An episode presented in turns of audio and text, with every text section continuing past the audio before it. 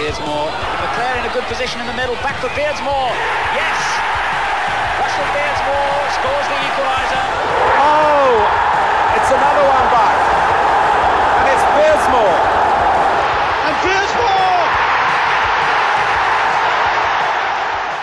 Welcome to another Manchester United podcast. I'm Helen Evans. And I'm David, mate. Oh, nice. I like that. I like that. A bit different. Sam's not here.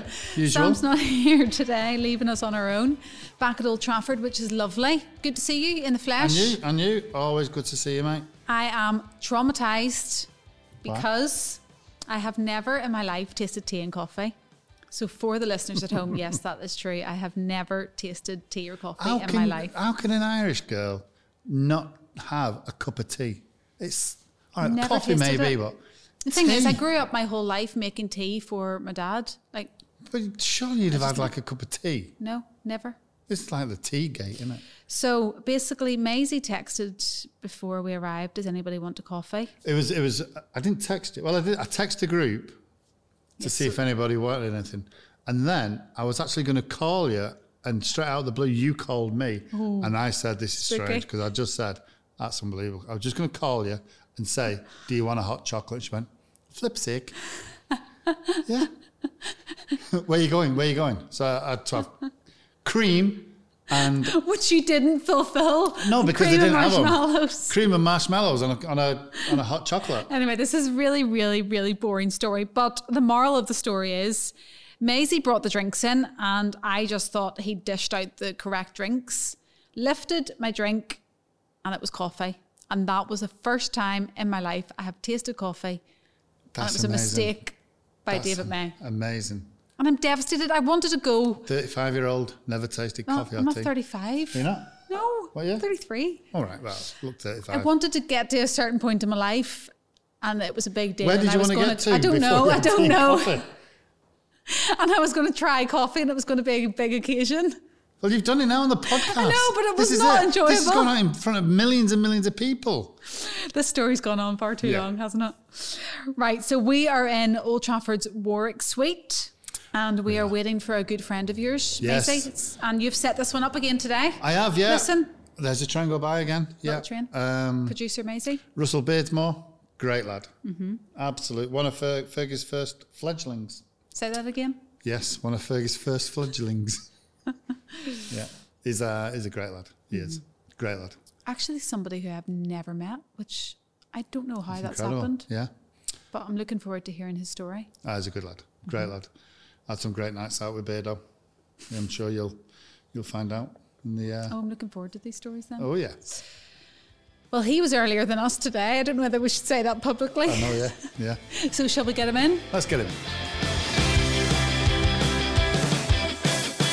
Welcome to our podcast, Russell Beardsmore. How are you? I'm very well, thank you. Yeah, good. It's Beardo. lovely to see you. Hi, Maysie. Lovely to be at Old Trafford too, isn't it? It's good to be here. Yeah, back at the Theatre of Dreams. Yeah. Yep. Yeah. How are things with you, Russell? How's the last few months been for you? Um, bit anxious, bit difficult, but uh, managed to keep working. Uh, missing the games, the fans here, missing doing the hospitality at the club, which I've done for about nearly eight years. So yeah, but everyone's in that situation. So uh, yeah, it's been tough, and uh, I think it's going to be a bit a tough uh, winter.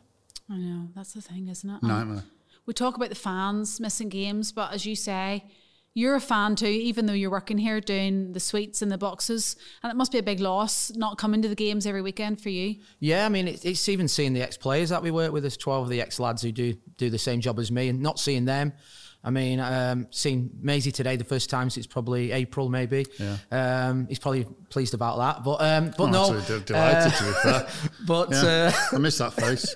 but no, just I mean that's yeah, it is. It's, it's it's everything about it, you know, and it's just not the same. I mean, I try to watch some of the games, but it's just when you hear them, the players talking and shouting, it's like a practice game at Yeah. back being at the cliff, Yeah. uh, the old days. So yeah, it's it is difficult time. Do you listen with the sound off? The, the background. I I are- have the background sound on. Do you? Yeah, I don't like the other side of it where you can hear everyone shouting or passing man on whatever. You, I just have the sound bit on. Unless there's been an incident, you like to turn the sound off so you can hear what's going on. Bit of, yeah, Bit nosy. bit of scrapping. Um, so you are coaching at the minute, and has that been continuing throughout the lockdown It, period? it did. Uh, it was half term just gone, uh, but we we broke up the week before that because there was uh, I work at the college. They decided there was too many uh, cases at the college, people self isolating.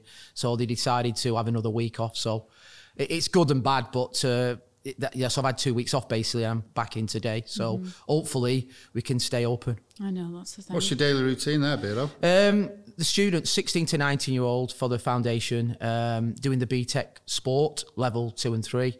Uh, sorry, I'm one. Yeah. Uh, and in the morning, they do the theory sessions, the classroom work. And we come in, there's four of us, we take a team each, and we coach them in the afternoons, virtually every day. We all play in a, in a league on a Wednesdays. So we have a first team, second, thirds. We've got that many this year. We've got four. Which team are you in? I, I- no, no, the team I take is a second. I've run the second team. All right. Uh, and you then we actually have, we have a women's fourth? team as well, which is great. So um, we're on about having a fourth and a fifth because we've had uh, last year 85 enrolled and this year we've got 100, 120. So we've got to try and work them into a team as well. So uh, the good thing is that it's good numbers and it's good for us to keep keep the work going there for, for the foreseeable future. So you're working um, with the foundation Yeah, I've in done a college, and tell us a little bit about the role that the foundation plays in that. Oh, obviously, it's massive. The foundation, you, you'd need like four programs to say about what the foundation does. I mean, I've been involved in the foundation 20 years, but four years back at Man United. The rest was at AFC Bournemouth, my old club.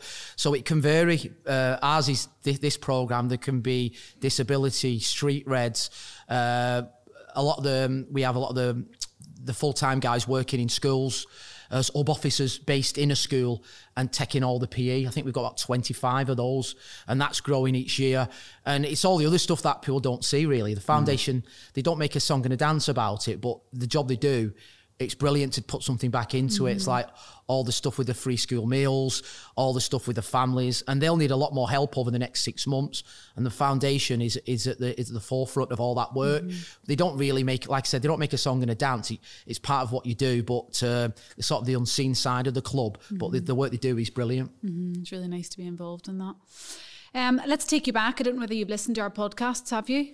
Um, right answer is yes. Yeah, okay. Yeah. Beardo, just lie, just lie for this Good. one. We'll do a little bit of a life story with you. So, firstly, you are born and bred in Wigan, local lad Yes. to the club. Tell us about your childhood. Did it mainly involve football? Well, it's a rugby town as, as such. So I, I was a big fan of the Warriors. Well, they're called the Warriors now, so it's Wigan Rugby League. So got involved with that, but I was just outside Wigan, so we didn't play that rugby. I don't think it was my kind of sport, but uh, I just got I just got involved in. Uh, obviously, like a lot of us did, we, there was no academies when we grew. When I grew up, especially, there was no academies then. So round about nine or ten, playing for the school like you do, carry on. Get to high school, and then I got um, spotted playing for Wigan Schoolboys by the uh, Harry McShane, who um, the great Harry McShane. So got spotted by him, and them days they could just approach you and just said, "Listen, we've watched you." It was at trials actually for Wigan, the Wigan schoolboy team. Could you come in to the Cliff twice a week? Uh, after you finish schoolwork, and I was like, okay. And I was only 14. So the, the thing was, uh, parents had me well schooled because I had to do my homework for me allowed to go and train at the cliff. And uh, I How did old are you now, that. I'm um, 34, uh, uh, 52. Yeah, 52. So there was no, there was obviously no uh, academy. So from 14, it, it, I started to come the, for a year and a half. Mum and dad drive me to the um, 19 miles probably there and back uh, with Eric, Harrison, who to take the sessions, and um, and then I did that and then carried on playing. It was great because you could still you could still be your mate. So I'd, I'd play for Atherton Collieries, which is, and I went back there to watch a game last week, the first time in 30 years, because one of the, one of the lads I work with is assistant manager. So you could still play with your mates, and it was probably when you when you get a pro, it comes serious, and you've mortgages and bills. Yeah. It's probably my happiest time as a footballer was like 14 to 16, playing with your mates uh, Sunday league because you could still do it. But then I got my apprenticeship at 16. Uh, and that stopped. Obviously, I moved into digs and lived next to the training ground.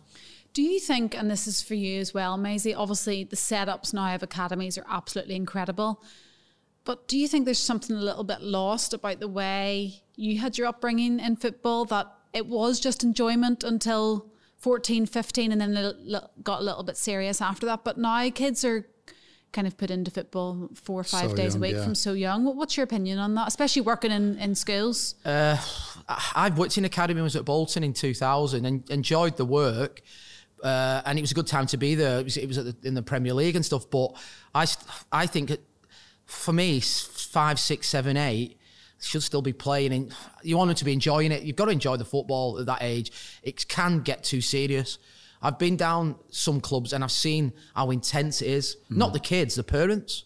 How they're, they're hovering around like flies around, you know what, around the coaches and that and trying to catch the, you know, their eye line. And it's a bit embarrassing. I mean, so because the, the parents try to sort of, as we know, live their lives because they might not have mm. made it, the dads as a player, and they try to live their lives through their, their kids. If they're good enough or not, time will tell. But if I was perfectly honest, I wouldn't, I wouldn't like to be. If it went back to those days, I wouldn't like to be in an academy. But this, that's just my personal mm. choice. No, I, I You agree. know? Beardo. Interesting, I isn't agree. I totally agree. I think it, all the funds. I mean, for me growing up, I just played with my mates in the street, in the park, in yards, and that was it. All that's Yeah. taken away from you now because it's become quite elitist, really. Yeah. Because you know, if you're six, seven, eight year old and you you contracted to Man United or to Everton, to Liverpool, to whoever it is, it becomes a. I think there's just. Um, I think people lose their way. Yeah. And there's so much, as you say, Beardo, there's so much pressure on young kids now. And, you know, God bless the lad who committed suicide the other week, you know, because he's not made it as a, or City, City have released him. Yeah. How sad's that?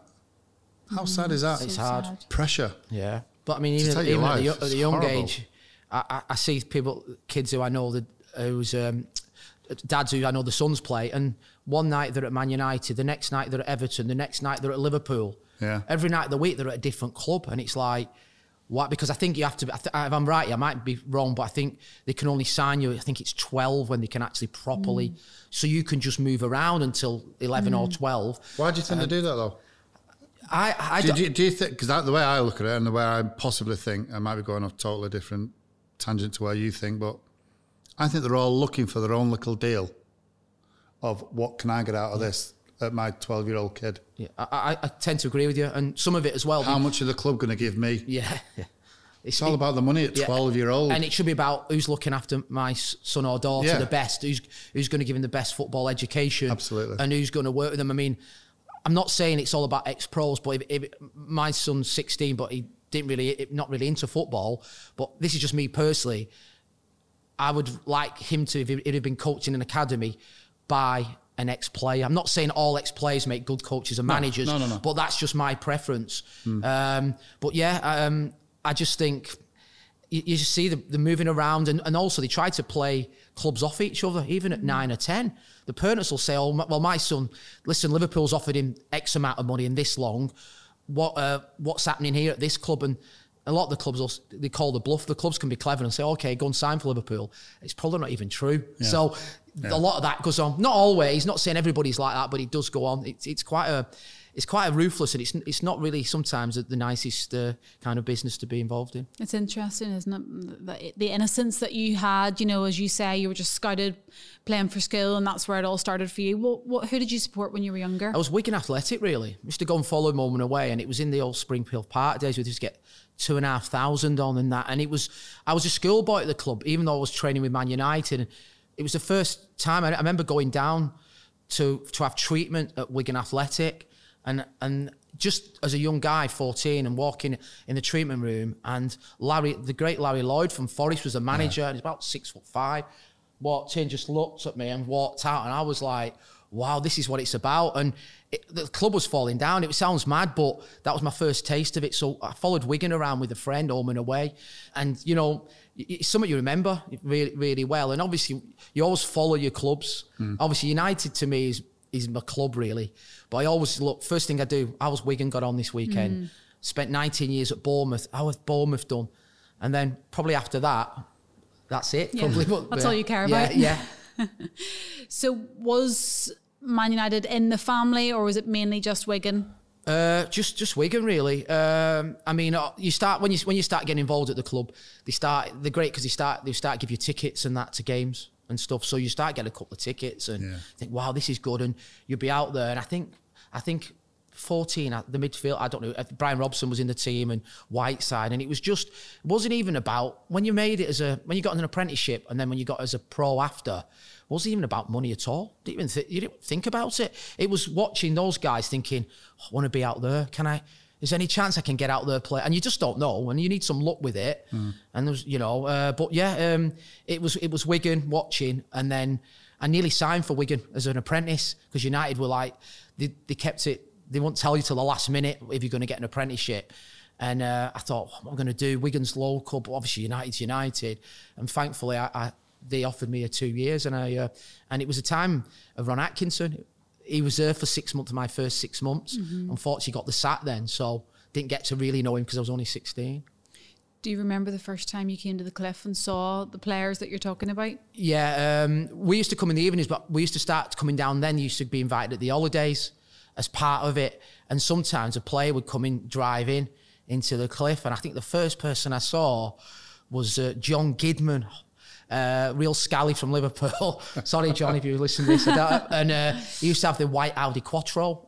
I used to spin it in, get out in his flip flops and shorts. I went, so that's what football's about. but yeah, he was always late, and I think he was the first person who used to always park in um, in Ron's spot as well, just to wind him up and things like that. But he was the first one I saw. He came in because he was he was injured a lot, John. He won't mind me saying, hopefully, but uh, and he was coming in for treatment, and I think he was the first person I come across. Yeah. Who was your teammates then? Uh, probably Sharpie Lee. Yeah. Um, Lee Martin, as you know, and, and Mark Robins, probably, but more with Sharp, Sharpie hung around with you quite a bit. Who was Then- in Dig, Diggs with? Uh, Diggs was a funny one. I was with uh, two Scottish lads uh, who definitely did like a drink, and I, and uh, it, they were a year above me though. It was Paul Harvey and Drew McBride. Paul Harvey would have got in the first team, no doubt, but just homesick. Every holidays, his parents had to drive him back up. And he went on and played for Motherwell. He did really well, played in the cup finals and that. Right winger. Drew just drifted. I don't know if he went playing after, but it was difficult time. When you're young and they're a year older than you, like they were always out. they was always out, and it was just, and they were trying to, you know, you, you, you tried to be one of the boys, but no. but and um, yeah, it was, but it was just I was overlooking. So, but the end house uh, was Graham Hogg lived in the end house with Mark Hughes, and they they were the hen house at the cl- and we were in the middle of the row of View Oldham Drive, which overlooks the training ground. So. Uh, you just had to roll out of bed and go. But yeah, I remember Mark Hughes being there, and they, you know, they were sound. So Did you all like meet up with other household digs during the Uh, week, or what was not the arrangement? not really digs, but we had a. There was a bit of a drinking culture, as you probably guess, in the eighties. But soon, not when I was an apprentice, really. Just kept yourself to yourself a little bit. Um, we used to go snooker and that, the snooker hall. Everyone did it as years went on, and um, that we used to spend the afternoons doing that. We, it was the days where no one really trained in the afternoons. You'd go and play snooker or golf or something. But when you, when I got into the first team, uh, the Priory was across the road from the cliff. So it was like you were made up to be told to be invited. Be honest, and you you get grabbed. They grab you by the ear. You couldn't go off. Say, "Oh, I'm going shopping" or whatever. It, it, it, on your day off, it, we'd all just. It was like a good team building thing, and the, no no fans then. No one would take a picture. No one would want to grass you up. Be honest, there wasn't any of those phone cameras anyway. This is like 88, 89. So, uh, and most lads went home. Some didn't. Some came in the next day in the clothes they went out with to training. But yeah, it was just, it was brilliant being part of it because everybody went out. If you was in that first team squad, you were coming, you weren't going shopping, you weren't going golf, snooker. You come in and it was like a, a team bonding. And they were good, they were good days then. so when you got your apprenticeship, do you remember that that moment? Yeah, it was just. Um, I was at a session. I came. They wanted to speak to me after, and then I did. I did a signing. It wasn't like you get now with a big. All right, it was just at the cliff upstairs. Eric Harrison wasn't even wasn't even Ron then. Uh, I don't think Ron probably even knew I was after six months because uh, Ron was brilliant. Like, but he was very. He had his first team squad of 15, and that was it. It, it didn't matter. It did, I don't think he even went reserve games. I might be wrong, but he just had that. And that was how it was then. He had his nucleus of 15. So as apprenticeships, he just caught his son, and this were when Sir Alex come in and that, he knew every single player. Maybe there was 60 in the, at the club, he knew everybody. So it was just a different mentality at the time. Can you remember the gaffer coming in? I, I do, yeah. I remember this. I remember when Ron left. Definitely, we were training first at the at the at the cliff. Uh, sorry, at Littleton Road, Yeah. and we all got called back to the cliff.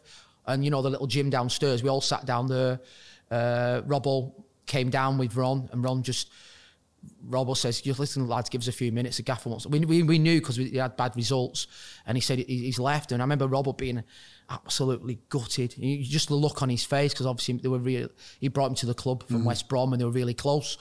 And uh, and I remember the boss coming in, and um, it was like starting again. Everyone like a clean slate for everyone, but obviously the boss like had his plans and knew he'd already he'd already knew who, who which players he wanted, who he didn't, who was not get- getting up to mischief, He wasn't being professional, and it took him a while, but then you know he changed things around. What about your positioning growing up? Did you always stay in the same position? Because lots of times we talk to usually players sub. and they've Depends, splinters a lot of the time. But um, early on, I got into the team. I, Gordon Strachan got injured the week, and I came in for him. And there was an injury crisis here. Uh, Growing up, I played on the wing virtually all the time. And then when I first got in, there was there was four or five players injured, and I got made my debut here. Uh, I think it was on my birthday as well uh, against a young Paul Ince playing for West Ham against us. He was 16, and um, I came on. I think second half, and then I. Um, What was that like? Oh, just mad. It was just weird because, like, you think I've just got. Did you the- know you was going to be sub or anything? Or when, when did you find No, out? No, they kept it. It was good because the boss kept it late on. I only found out sat sat down in the changing room as late as that. We'd done everything earlier, but he hadn't named the team because there was a few there was a few fitness tests. There's about three having fitness Right. tests, and it, it was like oh, you know when you're playing, you didn't have time to think about it. Um, and then and then I ended up playing more central midfield for the first first next year and a half, which was don't know, it was a bit lightweight. I was probably I laugh because I said I was about I was nine stone thirteen. I'm probably reversed now, thirteen nine. But but no, but no, yeah, I was I was nine stone thirteen playing for Man United in midfield, and I think I was I, As a pro? as a pro, which is mad to think. So you think nowadays it's different. You, you get a then you were just left to your own devices. Go on, Yeah, go in the gym. You well, you'll go home. Uh, now you've got individual programs. It's a different. I'm not. Listen, it's no one's fault. You, but that's how the era was. I was just very, very lightweight. Oh, I'll just breathe in a minute. made up. I've made who did go into the gym? If you didn't, who who were the people that went Uh, in the gym? Probably the. Do you know what? Not many at the time, but then we started to bring it in later. You, you, as, as a group, and it, it all changed really. I think when when uh, Cantona came, it was my last year that in the '92-3 when they won the league. He could not believe that people weren't staying out, weren't training after training, practicing. He just and they were doing golf and other things. He couldn't he, he couldn't get his head around it. Really? So he sort of he sort of changed the culture of the training side. I wouldn't say the gym side of it, because but he, the training side after staying on behind at the cliff, And what and doing your own thing? working, doing finishing, shooting, uh, crossing. It- he'd stay out. He'd stay out on a Friday, and you, you'd hear all the stories. The lads would tell you, Beckham, Neville, boys. He'd have them crossing Giggsy, and he'd be like, he'd be the one obviously finishing. He'd get Gary Walsh, the reserve goalie, would stay out, and the game would be the next day, and Sir Alex would be banging on that window. Come in and like another 10 minutes and they'd be out another 45. But he brought that culture in of training, you know, try to be as good as you can. And then when he left, the other boys took that on, as you probably know. Yeah, they yeah, stayed out and, and, and it just carried on from there. Do you know what? No one's actually ever said that before. That's so interesting. Yeah, it's, it's true. He stayed out. Everyone couldn't believe it. Was he staying out for on a Friday? Yeah. But, uh, you know, but, and then, it, well, look how it, it, it definitely paid off. Yeah, paid off for Yeah, him, didn't Just a little bit, yeah. Yeah. Tell us about your second game, New Year's Day. New Year's Day here, oh, it was against obviously Liverpool had won the league the year before, and it was really exciting because I knew I was playing. I was really nervous because it was like we were about I think we we're about fourth or fifth in the league, and When did you know you were playing then? I think uh, the day before. I think So the day before, so you had New great sleep. celebrations Yeah, yeah, and it was like gone. everything's on hold, and you know Did you stay in a hotel that night? No.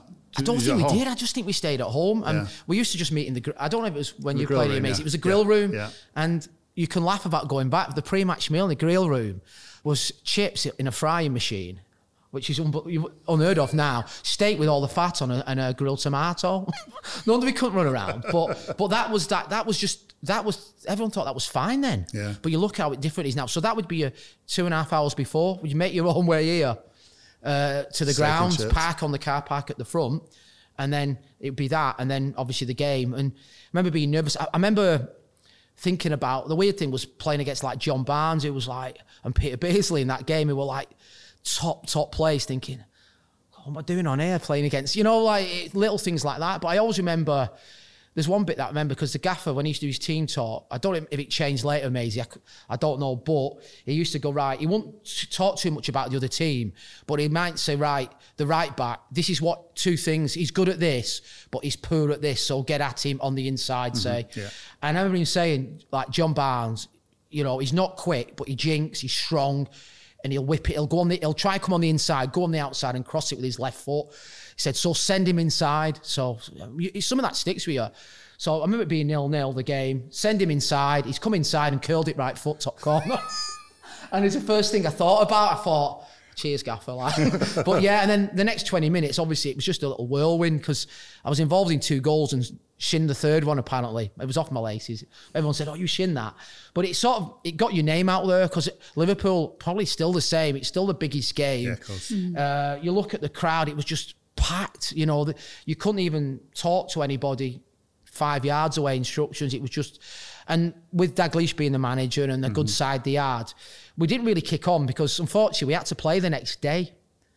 we had to play. Uh, we had to drive up to Middlesbrough, play Middlesbrough away, and I couldn't even hardly move. I started in it. Well, as a young lad, you give everything you can. Yeah, against could hardly Liverpool. move the next day.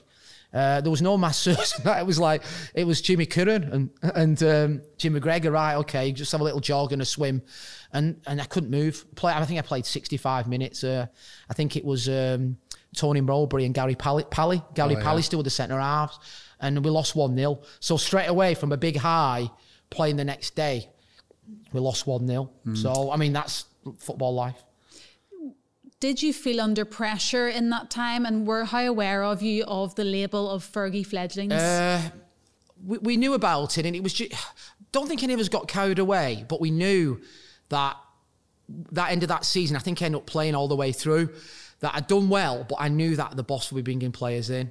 Like, you know, I, I knew Sir Alex was looking. And I remember where I was as well. I thought, I'd done well. It's going to, can I establish myself the next year?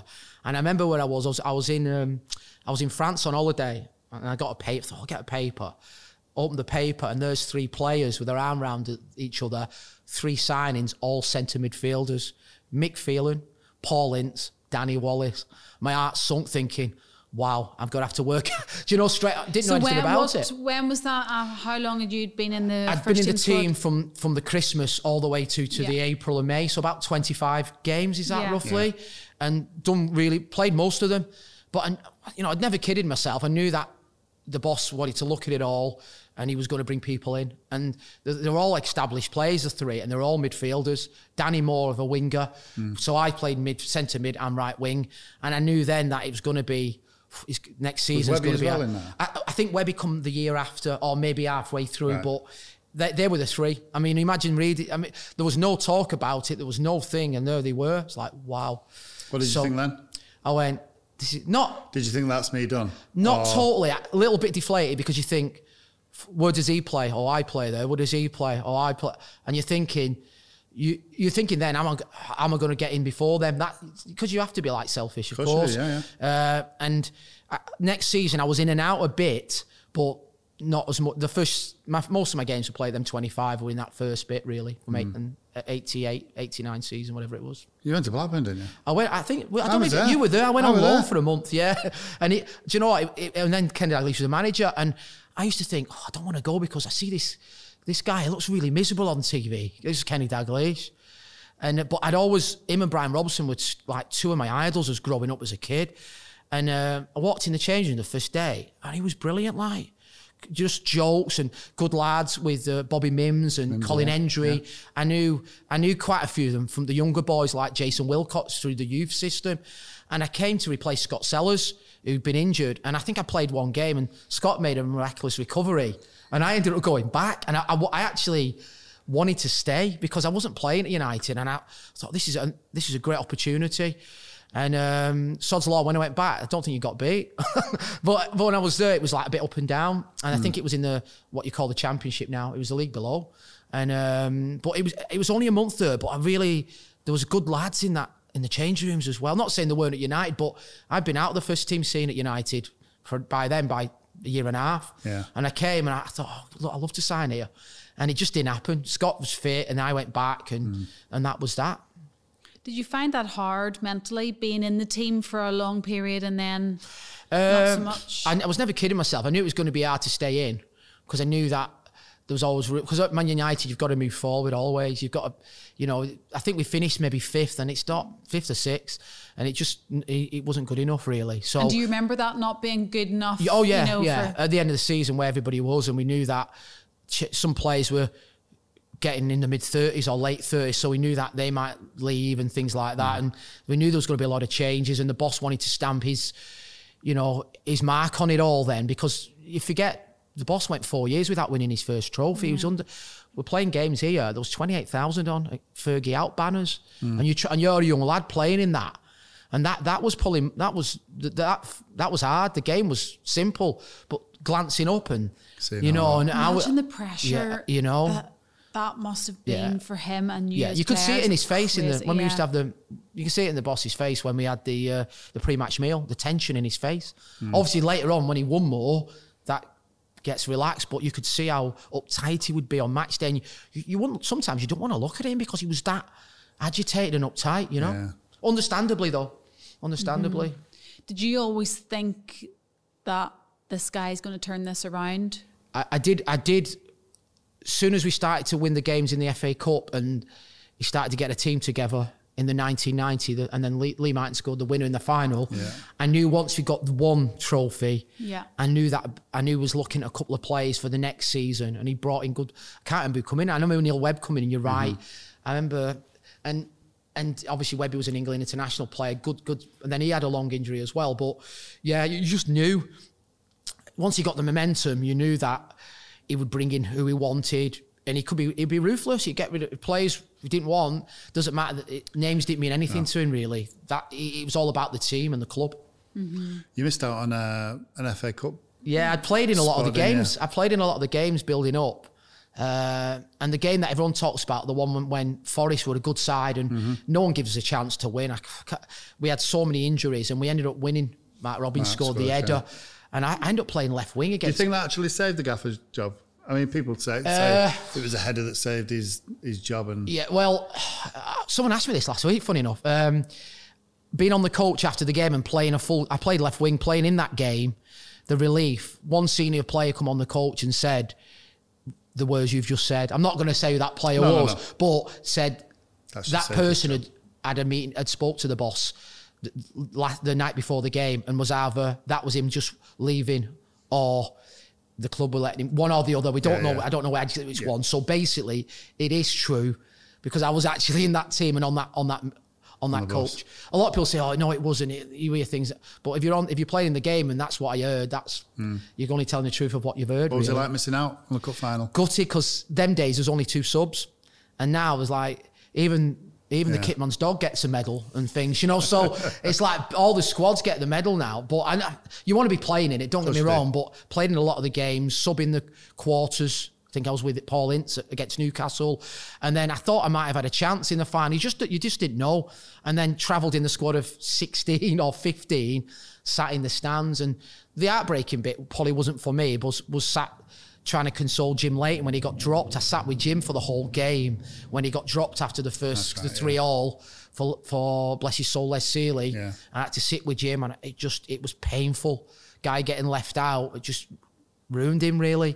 Mm. And obviously winning, he was part of just getting there, but being left out in the replay must have But been. that, that that goes back a couple of minutes ago where you were saying Gaffer wasn't bothered, was he? No. he was just ruthless. he had to do what was best for the team. Jim yeah. had before I'd made some errors in that game, but so did other players. But Yeah. he made the call, and the call worked. Hmm. So You can justify it. Yeah. It worked. We, we you know, they, they won the FA Cup, and things then, well, quickly went went from not winning anything to winning nearly everything.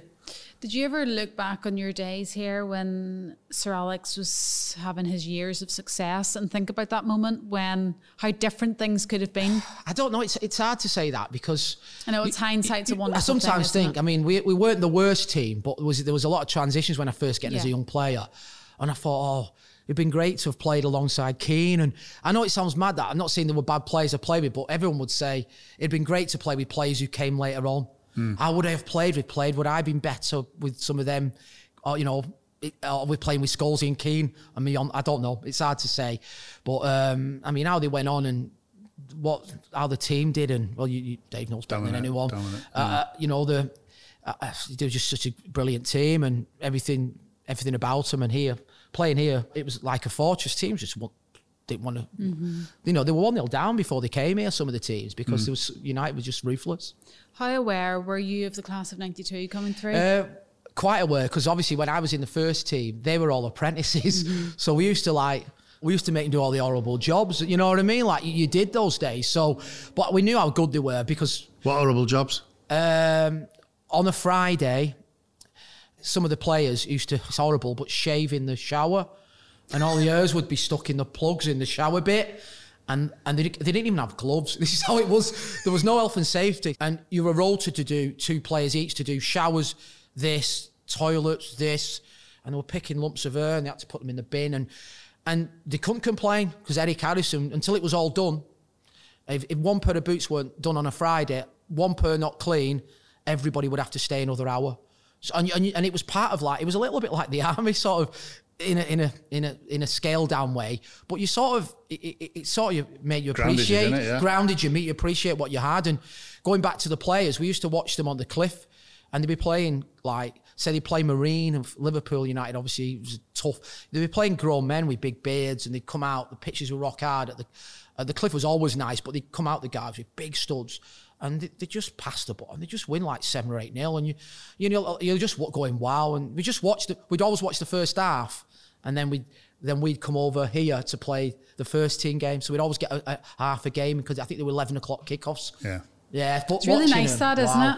Yeah, That just watch. watch, could, we were yeah. lucky to watch them come through, and and, and the best one at the time out of all of them, and it, and it was probably Nicky Butt because when he got in the first team United, he played a bit of a different role. Yeah, he didn't score many, but in that youth team. He, he'd score five, He'd win seven. He'd score like header, left foot, right foot, 25 yards, tap in. And everyone thought when he got, he was brilliant. Don't get me wrong, he was a very good player. But when he came in the first team, it, it was different for him. He played quite a lot, but he, he ended up being a bit of an understudy later on, didn't he? So, um, but yeah, he was at that at that time in the, my first that first year of their apprenticeship, he was just um, he was the one they were all raving about. Then obviously other lads catch up, Scholesy, Nev, Bex was dead skin and frail and used to get knocked about. Then he he grew and all of a sudden he became the player he was as well. Mm-hmm. What was the atmosphere like in the changing room for you and your teammates? Considering it was quite a difficult time and you weren't winning a lot, did you still have a, a great rapport with everyone? Yeah, I mean, I think you have to. I mean, it was your release. You know, training was good. I mean, I had various coaches at, at the club, but I had um, I had Brian Kidd at one time. I, I used to like Archie Knox, get on with him, and training was always good. I, I, I always enjoyed that side of it. Would you train with Nobby? J- he came and helped Eric Harrison out my my first year, Yeah. and like we're saying about you know the situation of, of, of him passing away, which is very sad. He wouldn't say a lot, but he would come up with a few little comments, and he'd, be, he'd watch most of the A team games. He'd come home and away, and he was sort of um, not a backup for Eric, but they'd work they worked very well together. And so the respect you had when you saw him there come in the changing room, it's like wow, you know. And then the the the, the not the say the bad thing was if you weren't winning at the cliff, so Alex would be watching in the window and if you he'd come down and you and you might not be able to see, you think, oh, the boss is not here today, we'll be all right. and he'd come down in a padded jacket. Behind a tree or him something. And Archie would stand there, Eric could have a goal. And he would, and oh, the, the boss would properly, yeah. Gaffer's on. Oh yeah, yeah, he, yeah. He would, he wouldn't, he wouldn't be bang. Eric would be banging on the window, and uh, as soon as the half time whistle went, his, Eric just ran down them steps. You could hear his feet, little pitter patters, and his feet would hardly touch the ground, and he'd hammer pe- like you'd had to. T- he'd hammer people, but I think I would, I would say I don't think I would have made made it into the first team as a player without Eric Harrison pushing me. You know, realistically, and that and that's the truth. Was there anybody in your time that didn't get an apprenticeship that you thought was going to make it? Yeah, or there, there was a guy from there was a guy called I don't even know. There's a guy from Ian, like called Ian Scott from Yorkshire lad, and he was playing in the reserves. This is how football is. We were all in the youth team, and he'd been moved up. It was my year. Come to the. Uh, we all sat in the change rooms, and it was one at a time. Went up to the office. It's mad, and then it, you could see if they come down, and their head was like on the floor. They'd been released. It was a horrible oh. thing. right, who's up? And then they'd come down and say, right, you're next. next. And you're like, wow. And you're like, and this, and he got released, and we were all, and he went up early. He went to, and, it, and we're thinking, well, if he's got released, hang on a minute. he's a good He's player. been playing in the reserves. We've all been in the A team. And yeah, and I remember him that standing out. He was the first one to go up. But then I, I saw Robbie Savage when it, Robbie left. Davy Platt went. Yeah. But fair play to those guys. I, I admire them f- for different reasons. But if you leave United, it's easy to go downhill because it's hmm. such a where do you go after that? And they both went off. They, they picked themselves up, dusted themselves down. Both went to Crewe different stages and worked their way by up, hmm. way back up. The rest do- history. It's hard to do that. Do you think because of the upbringing with Eric, that steeliness that in, you know instilled in you, would have put them two in good, good I think so. sort of thing? Yeah, but I think they were very strong mentally. Yeah. Because I've seen players who they've drifted. I've played with where have they gone? They've not. They, they've just dropped out. But I remember Robbie being released. I remember David Platt was a year above me going, and you're thinking, you know, and they must have thought, where do we go from here? Hmm. Listen, they dropped two leagues down, whatever, worked their way up, and how well both of them have done. You know, it takes a lot of mental strength, and, and, and also rolling your sleeves up and say, you know what, I'll sh- I'll show you. I'll sort of I'll show you kind of attitude. Not everybody has that, I suppose. No, it's hard, isn't it? Yeah. Because sometimes your pride doesn't let you. Um, you didn't obviously play in that FA Cup, but you did go on to play in the Charity Shield, and you got the medal from that, which was the year that was shared. Yes, the one all game. I think Yeah. Clayton Blackmore scored an header. The- the Did he? Yeah, he scored a. Di- I think he scored a diving header. So uh, yeah, Was that a pride moment for you to get some it, silverware? it, of it your own? was, and I, I, I got. that, was that your first appearance at Wembley then? Would it have been? Or yeah, it, it was. I'm, I'm, I was lucky enough to play. I mean, I don't even know. If I, Was got, I don't think I against- got it on. Do you know what? It was Liverpool. Liverpool. I I don't even actually ever even got on for the game. I was subbing the game, so I don't even think I even got on for that because you're desperate to get on. It was my first time at Wembley, and funny enough, it was years later for Bournemouth in the Autoglass final that I managed to get to play at Wembley properly. That was your first time? Yeah. So you, I didn't even get on. I was running up and down, going, you know, you think I need. To, I Yeah, suppose yeah, everybody yeah. would be the same, and it was one all, and it was one of them, and then. I was lucky enough to win uh, this weird medal, a Super Cup medal, it was bizarrely. Mm. It's like, so if I look back, I think, well, I'm, I'm one of only 15 people who's ever got that for Man United. So, I I mean, I know there's a lot of got FA Cups and on, bigger, bigger Hey, ones, but it's, there you ni- go. it's nice to have, you know? Absolutely. Yeah. But Nobody I- will ever was a it little- away from you. Yeah, I was just a little bit unlucky probably in the FA Cup and also the Cup Winners' Cup. Travel in the squad there, two subs, squad of 15. Uh, my middle name should have been unlucky, Russell Unlucky Beardsmore. But um, but you look back, you think you know you were close to having another couple of medals added in there. But personally, I'd, if you're playing them, I think it's more important. If you don't, you're part of it, and you played in the, you should have a medal if you played in the rounds, get, getting you there definitely. But but yeah, Do you know your um, Do you know your Charity Shield medal? You still got that? yeah, yeah. What does it say in it? Uh, it just, I think it just says the score Because it was a, right. It just says. How it- could it have the score in it? Uh, no, it didn't say so. It just said the team: Liverpool date, uh, Liverpool, Man United. It don't even say joint winners. Does I it don't say think. winners or runners up? No. I don't. I can't. Good question. I don't know. Mum, it's at mum and we dad's. I don't really look at recently it. That, Is that um? Who was it? Task. was it Arthur? Yeah, it was Arthur, yeah. Because on mine it says winners, Does it? I can't. winners, and then runners Yeah. up. I had three. Yeah, mine says I, I think it said Liverpool the date, blah blah. And at the top it said unlucky for not getting another medal at the club. but no, um, I can't remember actually. It's a funny one. I'll have to, you know, I'll I'm gonna have to out. phone up later Yeah, to mum. find out. See, because she, it's like the parents like they keep, you know, they uh, things are at home and Yeah. what I've got, everything. I've never probably never sell them on because they just keep them and that's fine, you know. Did your parents come to games? Yeah, they were they were very anxious and nervous, like getting here. And my dad didn't drive. It's mad because you think he never drove, and he still never has done. And Isn't it? no, never never drove. So he, even for when I was young and playing, he'd just jump into get lifts and get the balls and Jib it over. followed it. And you you got a lot to thank them for because they come every you know. Whatever weather they come, I suppose most parents do. Yeah, they, they come every game from being nine. I don't think my dad missed a game from being nine, even when I played here. You know, they, tr- if it was away, he'd, he'd, up up line or crook, he'd find a way to get there. Yeah. What about the time? Because you'd said, you know, even after your six months in the first team, you thought, oh, you're a little bit worried, new players are coming in. When did the time come, though, that you thought, right, this is it? Was it after the Blackburn stint and you'd been out on uh, loan? or It was probably when I played a reserve game and this guy come in the changing rooms and he said, and introduced us to all. And And I thought, who's this guy? Yeah, I thought another another right winger, Andrei Kanchelskis. I went and I thought, oh, it's all right because I'm, I was still just on the edge of the first team, just in a little bit, and I thought I still got a chance. And the thing is, when you're at United, you don't want to leave because you're always think in the back of your head. that, uh, it got that bad for me. They'd had to been the, like the bubonic plague to get back in the team, but I was getting further and further away from it. But you always think, what? There's a slight chance, of getting in. yeah. And then I, I played a reserve game with him here, and it was like, wow, this guy, he was just electric. And I actually, I'm not saying he took my place, but he obviously pushed me further, boom, further down. But really got on with him well at the club as a, a really. How would you get on well with Andre? Didn't speak a word of well, English. neither do I, because I'm from Wigan. So, um, but he was funny because he used to. Um, the greatest thing was he had an interpreter with him. Yeah. But he used The to kid- George? yeah, yeah, He used to kid on to the gaffer, and gaffer sometimes would scream at him, and he used to pretend he used to be putting his hands up, going like, "Can't hear."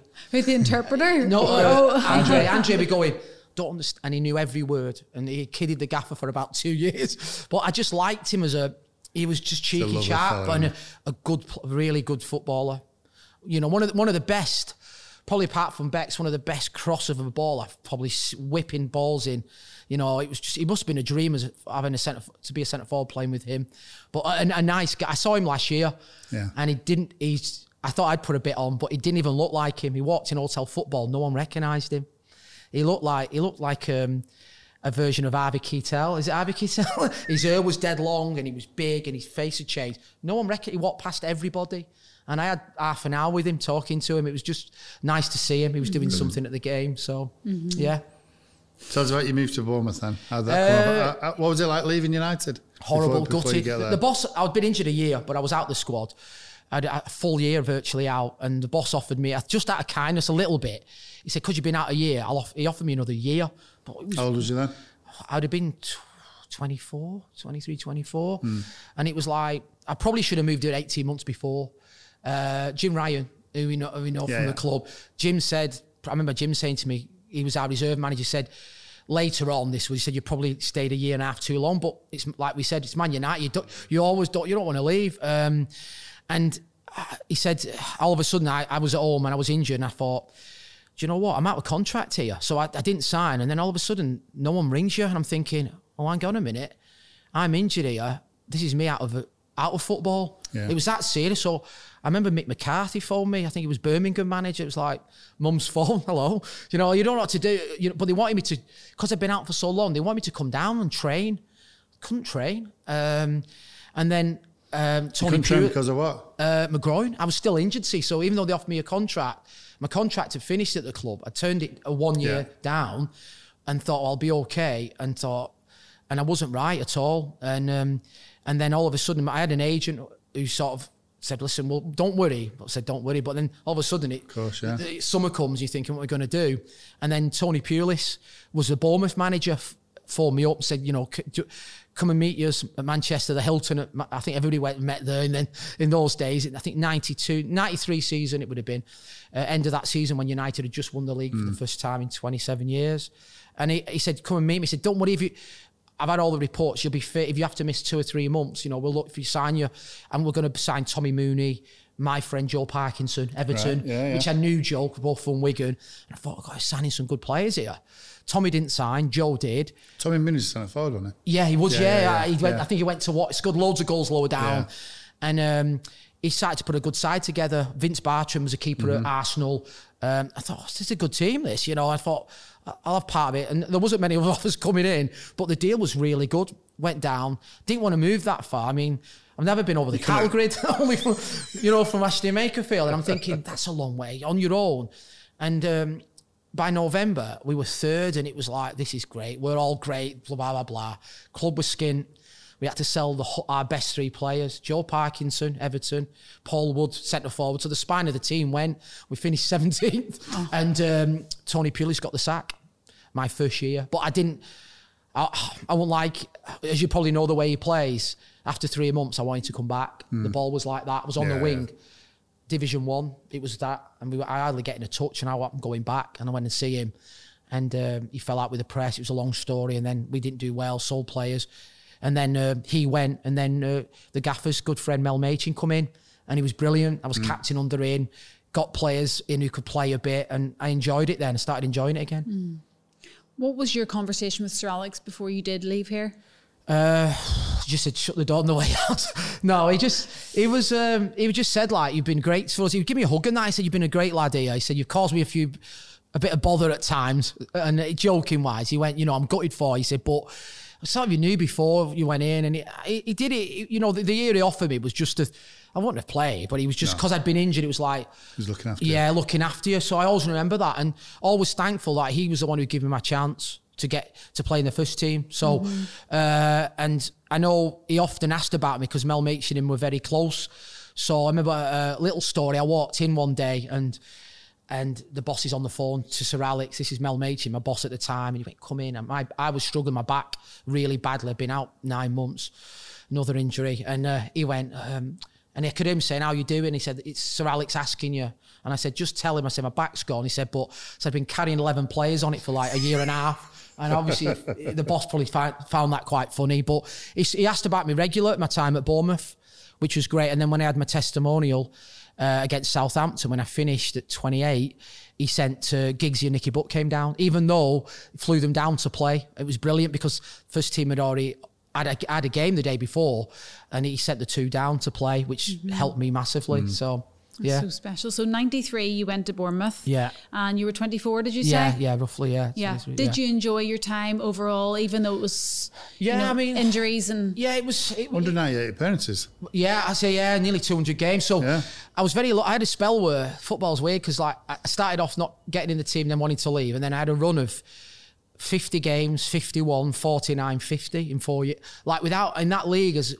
Uh, I think it was a bit heavier than nine, sto- nine stone thirteen by then, but um, but then You'd had your teeth done by then. that was right. They they, they weighed about three stone. So, um, but no, I just sort of like enjoyed it. I was playing centre midfield, and it was just like I played with Matty Holland, who does Yeah, yeah, for yeah. four years, and some good, really good lads, good changing room, and everyone got on. And uh, Mark Stein came, little Stein up front, Yeah. scored loads, and we've had some good players there. I mean, Rio came, Rio came at sixteen, and was just ridiculously good. That was his day. His debut wasn't for West Ham. Harry loaned him out to Bournemouth, and I play, I played fullback by then. He was he was centre half, and I bumped into Rio in Ah, so Feb. you actually who made Rio the player I, I bumped in now. here, and you know what? The nice thing was I hadn't seen him in such a long time, and it was one of the league games in Feb when he was sitting on the sofa for the a game, and I, he come o- he went, "Come over." I didn't want to. I'm not like that. He, come over, and he messaged me next morning. and He said, "You know what? Great times I had. I was only there three months." And that was years That's ago. brilliant. So for him to send that back, I didn't expect that. Phone went on a Sunday morning. Yeah. It's real. So, but yeah, we've had uh, John O'Shea. John played there. Michael Duberry. At different times. It's what a team that would have been. We'd have kept them together. But no, uh, I had a good time. I had a good time. The nice, nice part of the world to live. Uh, and then obviously made a decision to come back. What was it like hanging your boots up, 28? Uh, oh, I was devastated. It didn't sink in for a while. I remember the day when it's 7th of December. It was a day of our fancy dress for the first team. You'd, have, you'd have won it. I won it in my normal gear, but um, still would win it now, actually. Um, but no, um, I remember 28 though, that's like, Yeah. because you, So that's young, probably your, isn't your, the time when you Yeah. just come into your peak. and I've been playing loads of games, like you said. I'd hardly missed a game. I missed one in about four How did years. it come about then? What was it? It was wear and tear of, uh, of my uh, discs, and then I had I had um, the disc. They had to shave the disc. Yeah. It was touching their sciatic nerve. So Yeah. I'd start playing games, and I'd play about seventy minutes, and the hamstring would just go into a into a knot. Like you know, like the worst cramp, and you you had to come off. So Yeah. I kept having, I could only, and then it, kept, then it got worse, and then it just that was it. And then we played the cup final at- in the autoglass, and I was, I was a bit selfish really. I wasn't fit, and I said I was, and I I, I played in it and struggled Is in that it. because of Wembley? No. Yeah, uh, probably because I wanted to play at Wembley. A little Yeah. bit selfish, but I was captain of the club, and you're thinking, and and well, not by then. Eddie Howe was captain by then, Right. the ex Bournemouth boss, and um, and then they had, had another operation. They said, "Oh, you'll be back playing in three to four months." And when he had the op, it's no one's fault. It didn't go. It didn't go as well as he thought, and then that was it. He said, seventh of December went that dreaded word. You sat there, surgeons there. You went that you won't won't play professional again, and you didn't. s- I went. I went home, got changed into my normal gear for the fancy dress. I went. I just went straight out, and then. Uh, and then went to the do it the night. All the lads knew they were all like gutted for How you. long do you have left on your contract then? I think I had two. I had a long time. Right. I had two and a bit years, but the club was so strapped for money. the PFA off. were coming down all the time. They wanted to say, "We'll give you six months," and what? No, and Yeah. I, it, got really messy. It got really messy. What goes through your mind then, Beardo? Uh, obviously, obviously, 28, you're earning good dough, and then yeah, security of it. You sit there at home, and when I was, I was, I was in a, I was sat there for months and months with my back. Before I had the second operation, I could hardly do anything. Yeah. So, I, so my contract had finished. I was getting bits of money still coming in. Hmm. And the phone, you think, oh, it's all right, because loads of people will ring you. Some of the teammates did. Sean O'Driscoll, who was number two with Brendan Rodgers and, Yeah. and Doncaster manager. I always remember him. He came about three times to see me. Oh, you never forget that. He kept coming, you know, any help you need, blah, blah, blah. And it was bad enough finishing, but finishing when I couldn't move anywhere forward and the back would spasm. And I'd, I'd be walking on the street and I might go, oh, just see, I do that. And I'd have to, I'd hit the floor. People going, what's wrong with this guy? Because it would just go into spasm around, you, Yeah. around your spine. And that, and I'd, I'd, I'd be having injections to loosen the muscle. And that was before I'd had the other op to, what do you say, even have a normal life to work again. Because I didn't, I thought I'd not work again because what am I going to do? You know, and then I had the second op, and he said there's a lot of risk with it. It was a nine-hour operation, so I've got. Um, if you see my back, I've got scans at home. It's like it's equivalent if you had a, a crash in a Formula One car at maybe 180 mile an hour. So I've got two two metal pins, Hmm. four metal screws, a synthetic disc in my back. That's been in the titanium. All that's in. do you know? Do you know if that had a bit? So that was in 98, 97, Na- yeah, I, I had the op probably 99, 2000. 99. Yeah, if they had that now, might be totally different. would it? Yeah, I think you'd have keyhole and because of the advances of it Yeah, all. yeah, yeah. Not saying you'd play again, but it would be a totally different. I mean, I've got a scar this long, but it, it- the weird thing is they had to come from the side of my back to get to the, the middle of my back. So they- instead of going in like that, they've gone in on the side, which is a lot more serious procedure. And the the thing was like they said, oh well, there's a lot of dangers with it. Like like you could Did you have a choice there, or probably not because I couldn't think of any other choice you could have, and and so if you'd not had the op, where would you be? don't know because I, I, I would have got rid of it. You'd have probably having injections for for years and years trying to release the muscle or. But then, the, yeah, the dangers of it. I mean, and I didn't even have when I had the second off. I didn't even have the the testimonial by them or anything. So the money that was drying up and. The PFA get a lot of stick, but I could never thank them enough. Enough. They sent me a check, a big check for the whole operation to be done in London in one amount, which sort of saved me because I didn't have. I think I, top of my head, it was over fifteen grand the op, and that was going back a long time. That's Yeah. like And what you were going to have to pay for that Yeah, I don't know how. Yeah, because because- I didn't have anything else at the time. There was no. I didn't have the Would the club not pay for it? I was out of contract, so I'd, I'd ah. finished six months before. So they go, see you later Yeah. a little bit. Yeah. Even though So they give me basically, a you retired and not knowing what you were going to do. No, with and then in, in a chair going, and I sort of sunk into like a bit of a, a lull. I had a, my daughter was only small, couldn't even pick her up. She's like six months because if you did that, you'd be out agony. go. So you're having you're having loads of you know painkillers and things like that, and they you got a bit not addicted to them, but it, it, you couldn't sleep because you couldn't move, and uh, it was like it's quite a um, a really when you look back, you think wow, it makes you Hmm. you know your neck tingle, thinking God, did you really go through that? Because I know there's a lot worse things happen, you know, but uh, when you're in it yourself, it's quite scary when you think back. That must have been a really, really, really tough time for you. Having a small child, not being able to move, and knowing your football career is effectively It's over. everything all together in a full circle. You just, Wow. you know, you think, and then like, what am I going to do? Then the second up, like, uh, uh, recovery was brilliant after, and then it was a major up, but you started to gradually get there, and then you think, you know, I've got to think now what I'm going to do afterwards because the football's gone. Was there no? Was there no thought of getting back into it? I don't think you could. I mean, I, I didn't. was you was you told that you couldn't? I was told that you you uh, not at the Right. elite level. I did want to try and I did go back down and try and train with a semi-pro club, and I did a pre-season, and the pitches were so bad that I thought, well, if they're going to give me what 150 pound a week here, if I if my back goes anything done. shears, I'm done. Is it worth it? I'm not being funny. And I, I did about a week with it, and I thought, you know what? I've been out the game two or three years, and they were all young guys, and I was way off the pit. And I thought, you know what? That's it's it. not it's not worth your back going again because Mm-hmm. you're playing on training grounds and not being funny. There's like rabbit holes everywhere. You couldn't see them. If your foot goes in one of them, that's it. You're done. So yeah, and I just and then I went down the sort of went down the coaching route after How, that. how did that come about with Bournemouth? Uh, strange one. I, wanted, I, I, did a I fell out with the club at the time. I was just distraught of leaving, but because of everything going on at the time, and I, my instincts was going my shell and move back north. But my, my wife at the time was very reluctant. She's from a little village in in Bournemouth, near Bournemouth, and she didn't really want to do it. Then she said, "Okay, we'll go." And then I saw a job at Bolton Wanderers, and it was it was a good time to go there. It's when Sam Allardyce was there, and they were they finished seventh in the league, and I went there as, um, to work in the community as my day job, my evening job. I did the academy under 12s, and I loved it. Loved it that Bolton were brilliant, the people there were brilliant, but my wife just got unhappier and unhappier. Yeah. You come to a big area like that from a little village of a thousand people, didn't settle, and she she basically had a bit of a breakdown, proper one, and wanted to go back. And I obviously could obviously thought, listen, we'll go. So I did a full in two and a half years, even though I was enjoying myself, she was having a really tough time. Uh, we went back. We went back to to live in Bournemouth, and then how I got a job at Bournemouth. I, I, I took the all the things I'd learned from the community at Bolton, all the ideas to raise money. I forged my own job. I went to Bournemouth's community officer and said, blah, blah, blah. I could bring in X amount of money for so long because this is what they do. You give me six months. And then after six months, I brought in nearly half of what they brought in for a year. So he obviously offered me a permanent job. And that's how, and then I ended up working with him for a long time. So that's sort of in a, in a nutshell how it sort of was. Did you ever envisage coaching before that Uh, time? I wasn't sure. I didn't. I thought coaching, you know, in the schools and that. First time I did it, When did you start doing your badges then? Uh, I start my badges basically at, at Bournemouth. I did my level two badge with Sean O'Driscoll was a youth team manager. Right. And the nice thing was the youth team would train, we'd be on another pitch. And he said, listen, we've got a, a level two. Would you be interested any of the any of the first team? I thought, oh, I fancy that. And he delivered it as well. So we, we got it. It was done properly with all the apprentices. So I got it then.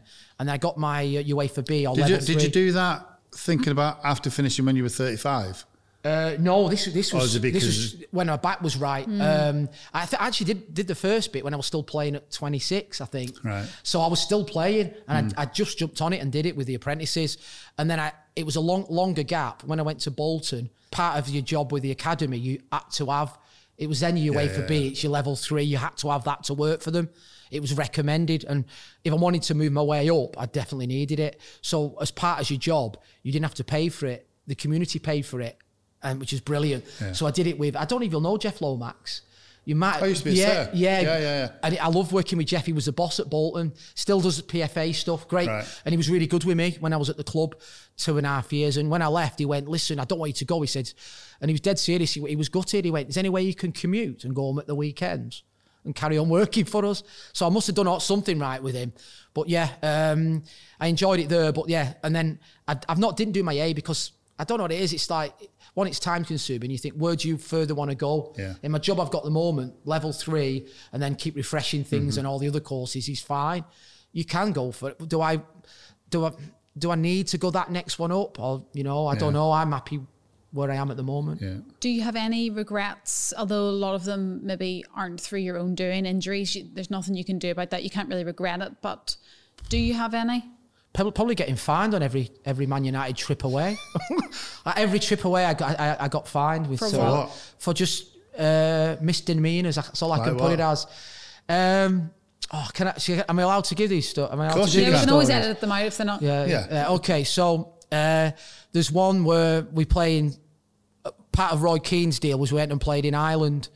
A lot of games of part of the deal, so we went around Ireland and played. And we in the hotel, the boss went out with the directors and Archie and that, and he said everybody's got to be in the rooms by half eleven. So we all get back in the bar, and there's some senior players, and I'm I'm there, and I thought, oh, I don't want to go to bed yet. So it's only half eleven. The boss is probably gone. He's come back early. We'd heard he'd come back early, so I thought, oh, say what, let's, carry on. And the barman went, ah, that's it, we're done. So he said, I'll see you later, guys. I said, oh, not having this. So gone behind the bar. I said, come on then. I said, what do we want? So I, I started pouring everybody's drink and passing them along and pouring and drinking. I think Derek Brazil was with me at the time, the Dublin lad. And it's like, it's getting, I'm looking, it's like half 12. So I'll be all right. We'll do another half an hour because we'll be fine. Yeah. Game tomorrow. And um, have another one. Okay, so I'm just behind. I'm just we've had about three. We'd have been out of, by then. I'm halfway pouring it, and the boss walks in with the directors and Archie. I think I think they dropped through my hand the glass, and he's gone, son. Yeah, I'm all right. Hi, gaffer. I said, I know. Hi. He went. I, I said, he went, and he went. See you tomorrow. so, so we all went up in the lift, and the next day he hammered me. I think Lee Martin and Lee Sharpe. He hammered us, and he went, "Listen," he said uh, about last night. He went, he said. We were on a bonus or something for a game, a game that we were supposed to be paid for. I can't remember what it was. And he went, "Listen, I need a top performance. Anything less than this, he said, and your bonus is gone. Never see me run around as much the next day because it was a pre-season game and it was four. I think it was Shamrock Rovers or something. Ten thousand there with the worst hangover ever. And but that was one of them. But there was many. He said, "Ah, I did the the thing for MUTV when the floodlights fade." First thing he says on that was years ago. He went, "Ah, he was a character."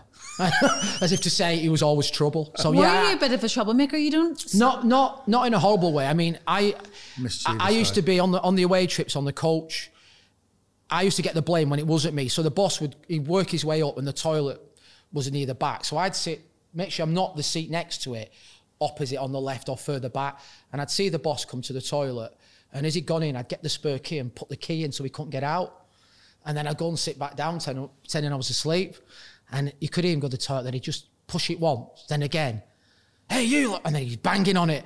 And then I'd just get the key, slightly loosen it, and go back there. And as soon as he got it, I went, Beardsmore! And I'm like, oh no. he, he went, it's always you.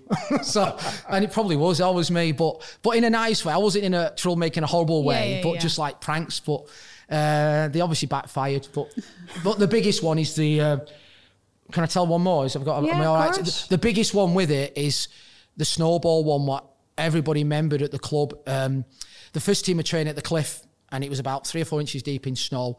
And w- then I, I don't even remember it, Maysie. There was one door that you could go in and out.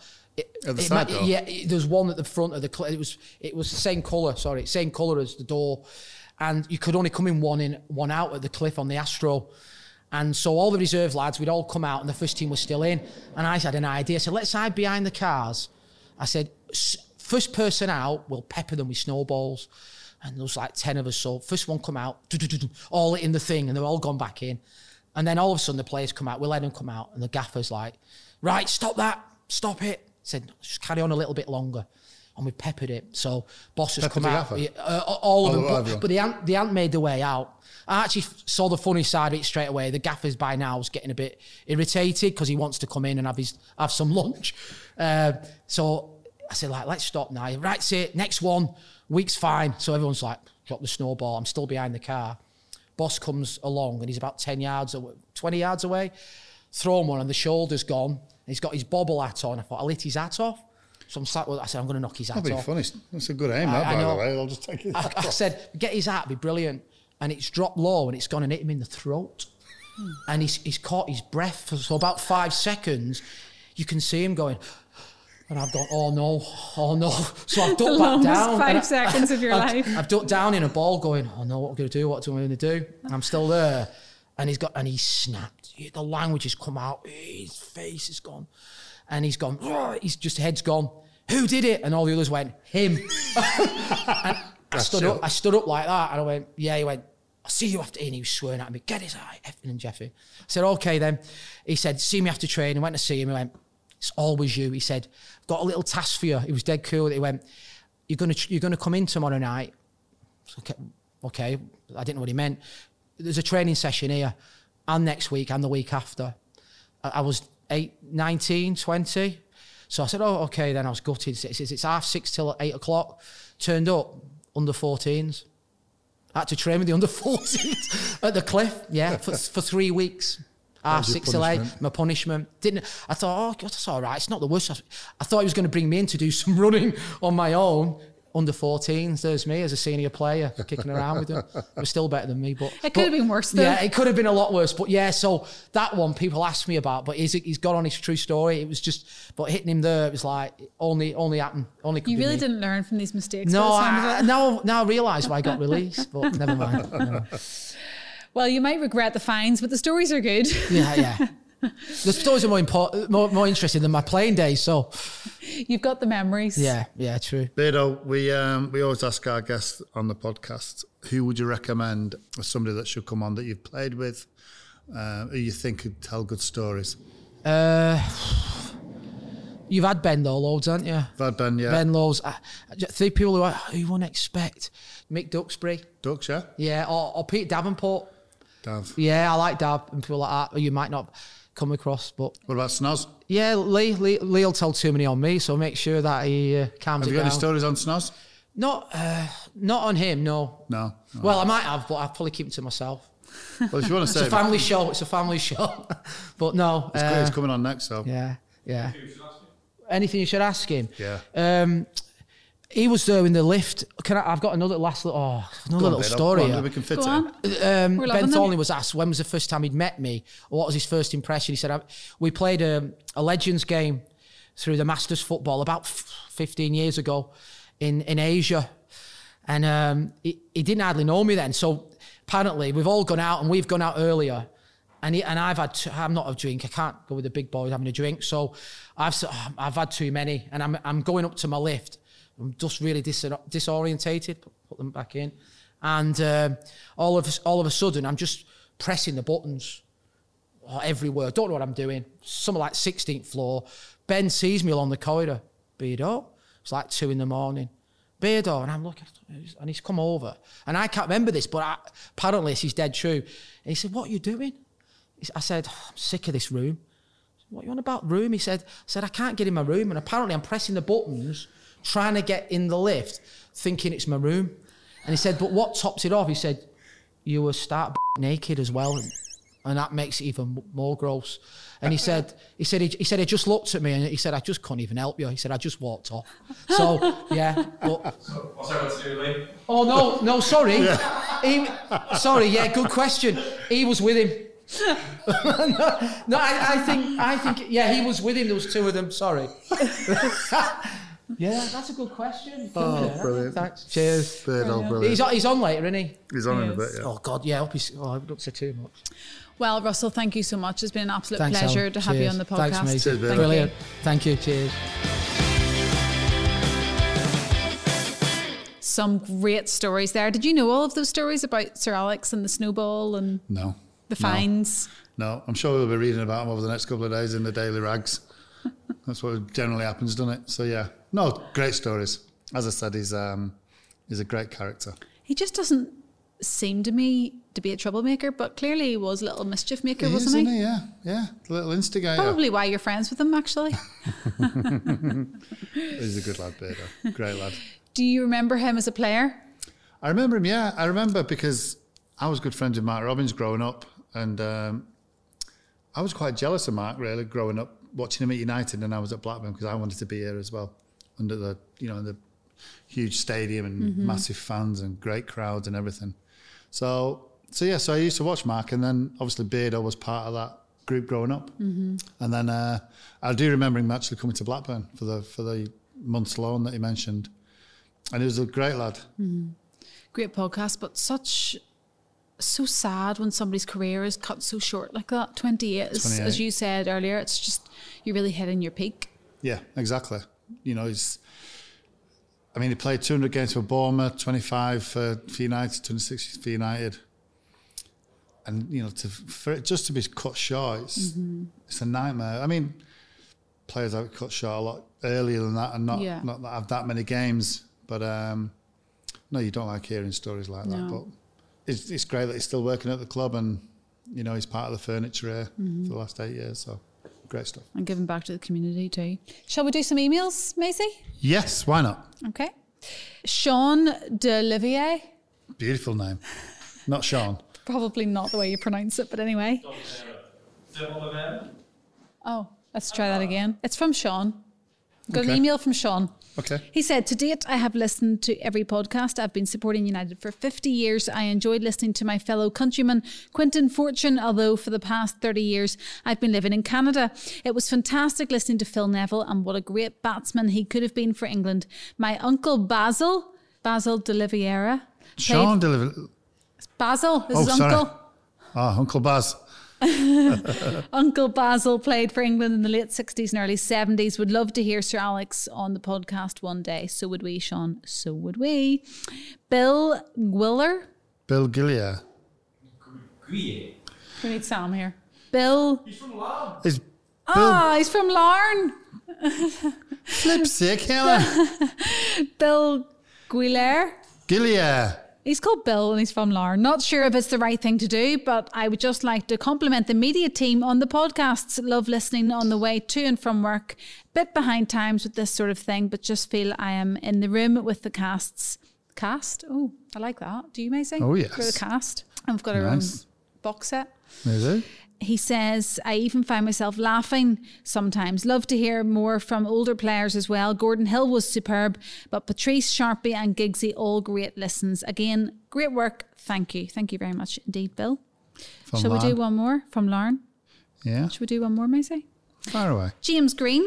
I am emailing to say a huge thank you for putting together these wonderful podcasts. Last year, my father sadly lost a fight with a rare form of blood cancer, and the last 12 months have been difficult to say the least.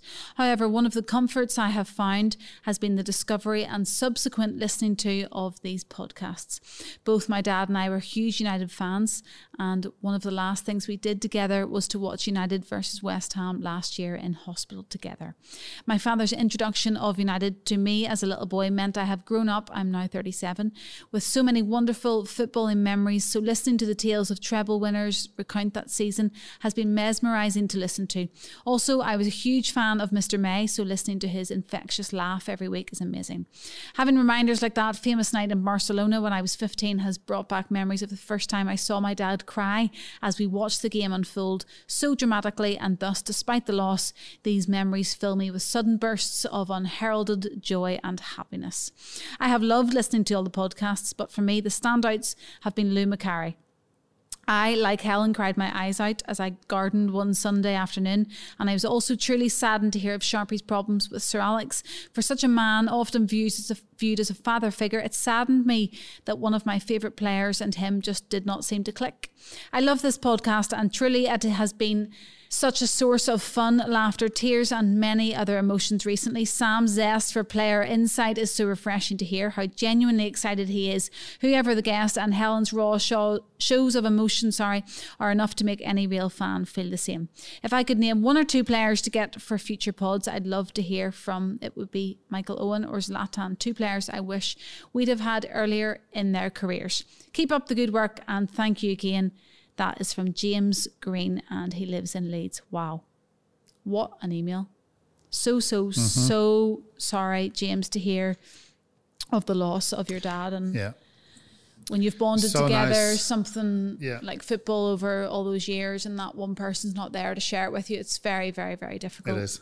So glad we can help. Yeah. So thank you so much for your Cheers, email. James. It means a lot. And best wishes to you and your family. Maysie, that's it for another week. Another we've, week. We've made it through another episode without Sam. Yes. Yes. Will we ever see him again? Who knows? Could be on Zoom. Probably. Um, remember, if you want to get in touch, you can email us at unitedpodcast at manunited.co.uk. That address is in the.